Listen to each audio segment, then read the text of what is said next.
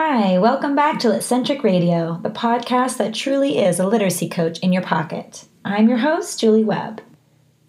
Let's start today's episode with the announcement of our Litcentric Radio rating and review winner. Now, if you recall the last few episodes, I had held a little giveaway uh, for anyone who left a rating and review on Apple Podcasts for Litcentric Radio. Uh, for those of you who did, thank you so much. And you were entered into the giveaway. And we have a winner today. Our winner uh, is the initials LLMM, very mysterious. And uh, their title for their review is Invaluable Resource. LLMM says, This podcast will really help you take a deep dive into text with students of all ages. It's a great resource for teachers, reading specialists, and literacy coaches. I suggest adding it to your library and sharing it with your grade level partners.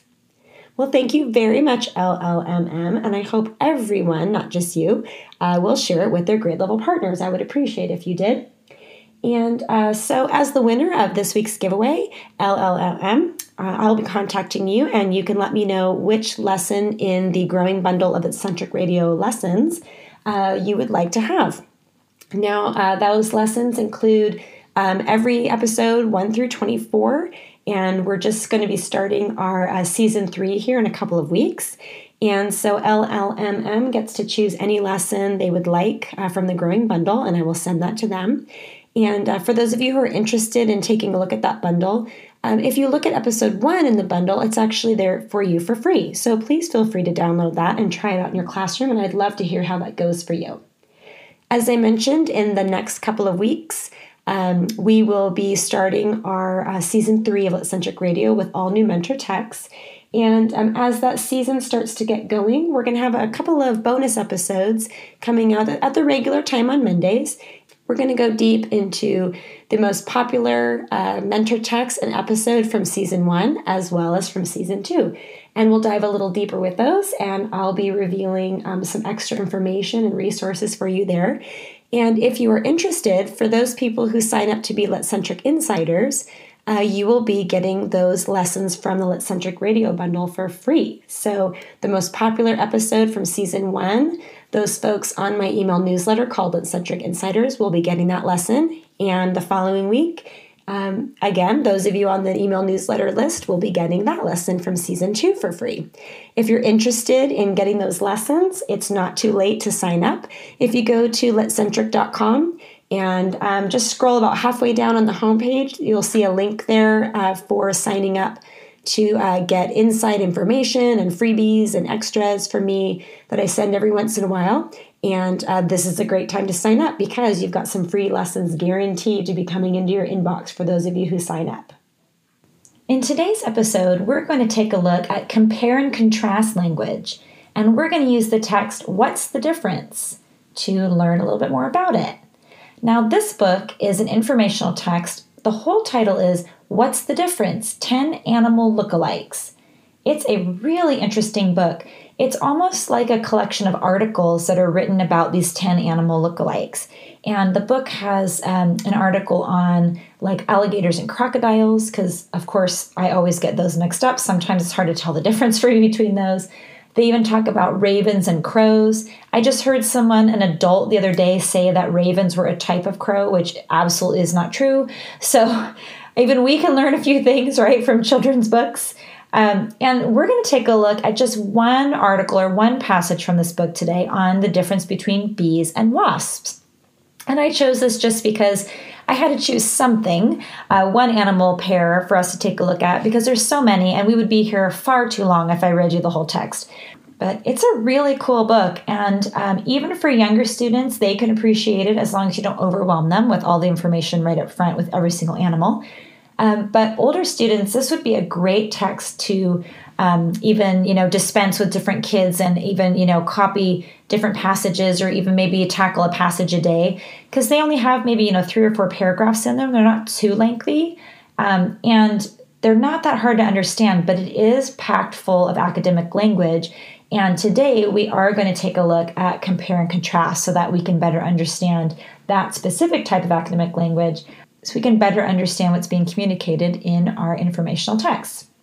So today we'll build a bridge chart that will help us uh, use compare and contrast language, and I'll go into some of the specifics about compare and contrast that you may or may not have heard of before. And in our chart, we'll use very specific language and help kids construct uh, sentences and sentence frames orally and in writing so they can not only understand, compare, and contrast, but also use it effectively. Do you find running records overwhelming and time consuming? Are you sure if you're scoring them right and analyzing them correctly? Do you wonder if you should be getting more from your running records? Well, you should be getting more, and I can show you how. Running Record Bootcamp is the online course that I designed where I show you the ins and outs of running records with videos that are packed with information. This is the course I always wished I'd had, especially in the beginning of my career when running records were new to me. And there's no other course like it anywhere, I promise you. If you're interested in getting more out of your running records, I ask you to go to litcentric.com and click on the Learn tab. There's a link there for the Running Record Bootcamp.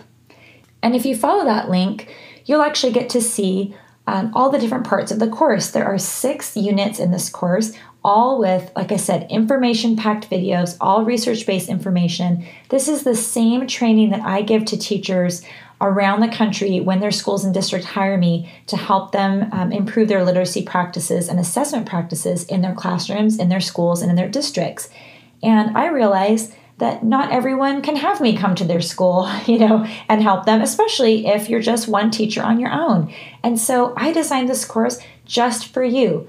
If you need help like this and you don't have resources like this in your school or in your district, or you're reading all these great, you know, uh, resource books online, or you've downloaded or purchased different ones, and you're looking for additional help, additional explanation, maybe that's a little easier to understand than what's in print and you're looking for a little coaching support where you can ask someone those weird questions about what about this kind of student? or what about that kind of running record, I will be there for you to help answer all those questions.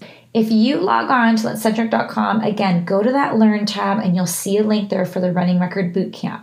If you purchase the course, you'll get instant access to all six units, including all the videos and all the handouts and you'll get an invitation to my exclusive Facebook group that is just for teachers who are taking this course. So, there you can get access to me. We can do some coaching in there. You can ask anything you like about running records or guided reading, and you'll get an answer. And not only will you get an answer from me, but other people who are taking the course will have a lot of information to share too.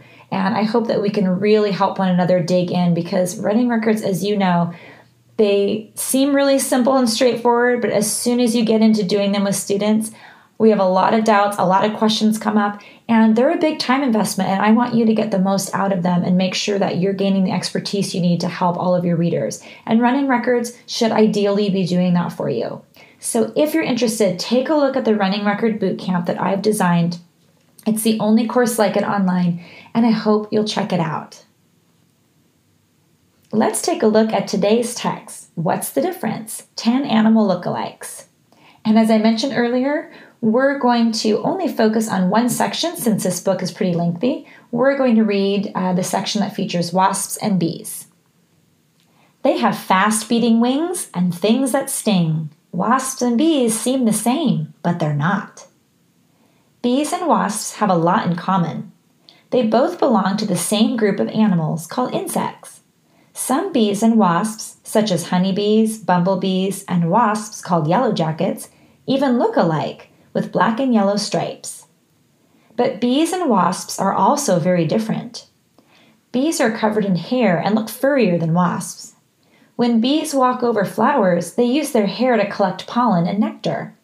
Back home, they feed the pollen to their young and sometimes use the nectar to make honey. Wasps don't gather pollen or nectar, so you won't see them around flowers as much as bees. Instead, they often hang out at picnics or around garbage cans where sweet things like lemonade and ripe fruit are found. So, as you can tell, there is a lot of information. It's very densely packed, even though I still think it's quite accessible.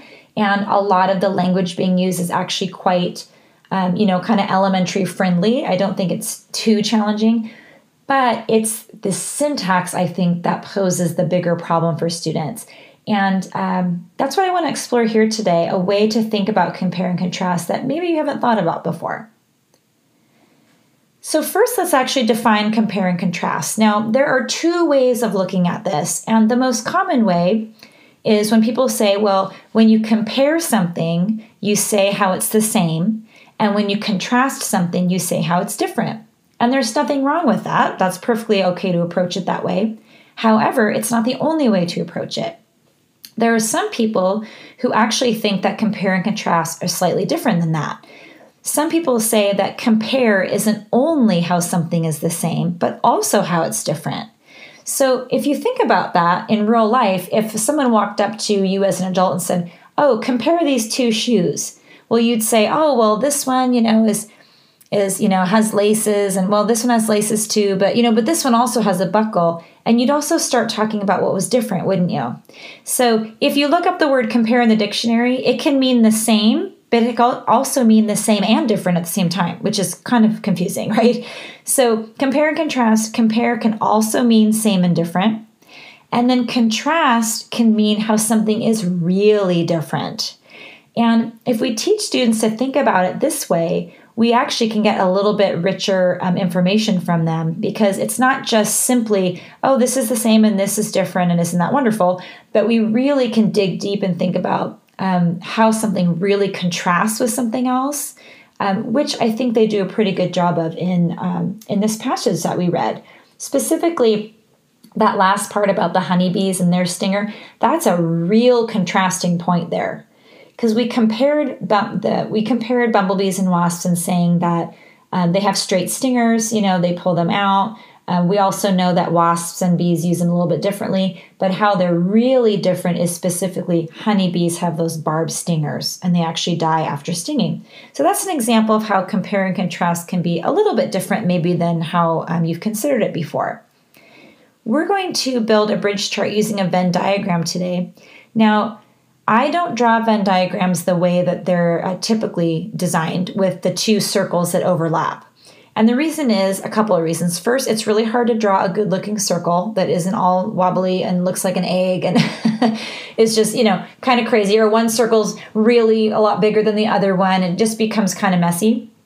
But really, what I don't like about using circles on Venn diagrams is that um, you know, when you're trying to write a lot of information inside that circular slice that you're dealing with, it's really hard to fit it in. And I just think they become a little bit difficult to use for the purpose of like creating a chart with your class. So I actually like to create Venn diagrams using three different um, rectangles. So I'll have a, um, a, rectangle on the left, a rectangle on the right, um, just like you would for a Venn diagram with circles, where each of those things is separate. So we have bees on one side and wasps on the other.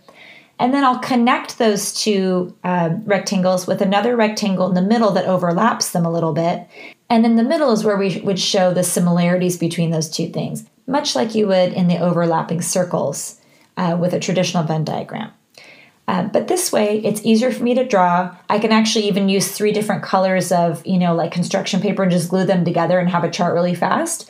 Um, but the, be- the best part to me is that it's really easy for me to make a list or bullets or write in the information that I need, and students still get the same basic, um, you know, basic idea behind that particular structure.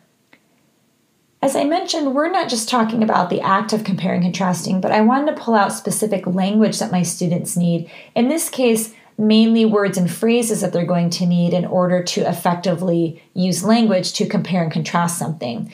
Um, this is something I want to practice with them first orally, and then we would move into using these words and phrases in our writing. Now, these words and phrases are a little more difficult to use without sentence frames. So, if you have students who are the more beginning stages of acquiring English or acquiring academic English, you may want to also provide students with sentence frames that use these compare and contrast words and phrases in a longer syntactic structure so they can be a little more accurate when they're reading, writing, and speaking. For example, um, one of the phrases you could use, or one of the sentence frames you could use, is uh, blank and blank are the same because they both blank. Okay, so that's an entire sentence that you could provide students there is some academic language in there. It uses the same vocabulary that we're talking about, but it just gives them an extra layer of support um, so that they can actually construct a more, accurate sentence, a more grammatically correct sentence. Another uh, another sentence frame you could provide is blank and blank are different because blank, but blank. so bees and wasps are different because um, bees collect pollen and but wasps don't. Right. So that's a way that you can kind of fill in those blanks there. Now, if your students don't need that extra support, you may just want to use some of the vocabulary that we'll talk about on our Venn diagram. Either way, these, this is language that we want to provide students that they get used to using it and eventually it becomes part of their own vocabulary. And eventually, we want these supports to be removed, right? We want sentence frames to be removed, and we want these um, particular words and phrases to not have to be supplied by the teacher all the time so that students have enough familiarity, it becomes part of their own vocabulary, and they can use them effectively. But that could take weeks and weeks and months and months, actually, uh, for students to get to that point. So we just want to make sure that um, when we provide scaffolding and we provide particular supports, that we also have a plan for how we're going to remove those so that we can move students forward in their development. So, the words I like to use for students uh, when I create that Venn diagram, um, I have these words on sticky notes in the lesson at Litcentric Radio. The Growing Bundle has the lesson for uh, this episode, What's the Difference? And um, on the different sides of the Venn diagram, we have some language that we use to show differences. So I would put a sticky note with some of the words like different, unique, however, as some examples. Um, some other examples on the other side might be but or unlike or instead. On the other hand, those are just some of the examples of um, the kind of contrasting language that, that we're using. And language to show how things are similar um, that we'd use in the center of a Venn diagram would be words like same, similar, like, both. I also make sure I always use the word alike because I found that with my students, particularly my English learners, but also students who maybe lack some academic English, when I say, How are bees and wasps alike? they think I'm asking them, Do I like them or do they like them? And all they hear is the word like and not alike, and they don't realize that alike means same or similar. And so I always include that in lessons like this and teach that specifically because that word is very, very confusing for a lot of my students. Um, and if I can clear that up for them, that's going to make their comprehension just that much better.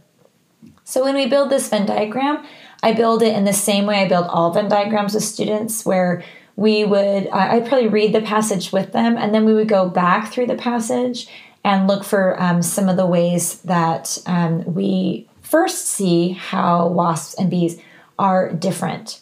I found that um, when I do Venn diagrams, even if students are just looking at two pictures and showing, you know, talking about similarities and differences, or we're using text, it doesn't really matter. But I I used to start with, oh, well, how are they the same? And then how are they different? Because when I think compare contrast, I think same and different. I don't think different, same, right? For some reason, I always put the same first. Well, I found though, when my students would look at two objects and I would ask them to compare and contrast, they would always talk about what was different first, not what was the same. I think what is the same is a little bit harder for kids, um, especially the younger kids.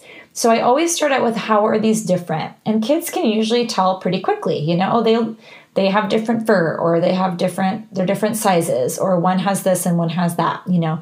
Even if they're just giving me one or two word phrases, we can still plot it correctly on the chart and then I can refer to that compare contrast language on those sticky notes underneath and help students you know use those lang- that language and model that for them and help them build sentences by pulling different different pieces from the chart.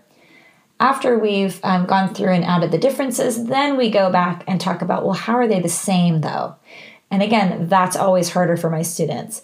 And uh, sometimes that takes a little bit more time actually to go through the article and talk about how they're the same. In this article like in many that i've read when we're comparing contrasting What's the same often doesn't have as much information as what's different. So that may be another reason why kids actually um, think about differences first because there's so much more information out there uh, in that regard. But just like when we do differences, with the similarities, we've also got the language right there um, to use that for compare and contrasting conversation. And I can help students build sentences from there, both orally with sentence frames, and we can also pull that and I can model how to use that to build sentences in writing.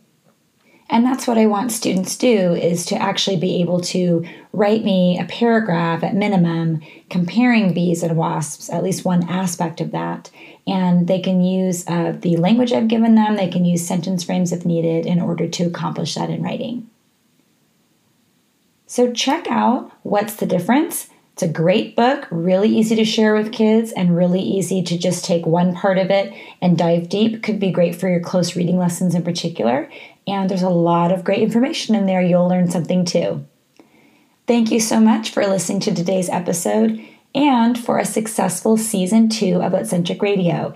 Shortly, we will have the beginning of season three, and I'm excited to share 12 new mentor texts with you and all the teaching ideas that go with them. So, share Litcentric Radio with a teacher friend. Don't keep it all to yourself. Make sure you're spreading the love around to other teachers in your school and folks you know. And we'll see you next time. Have a great day at school.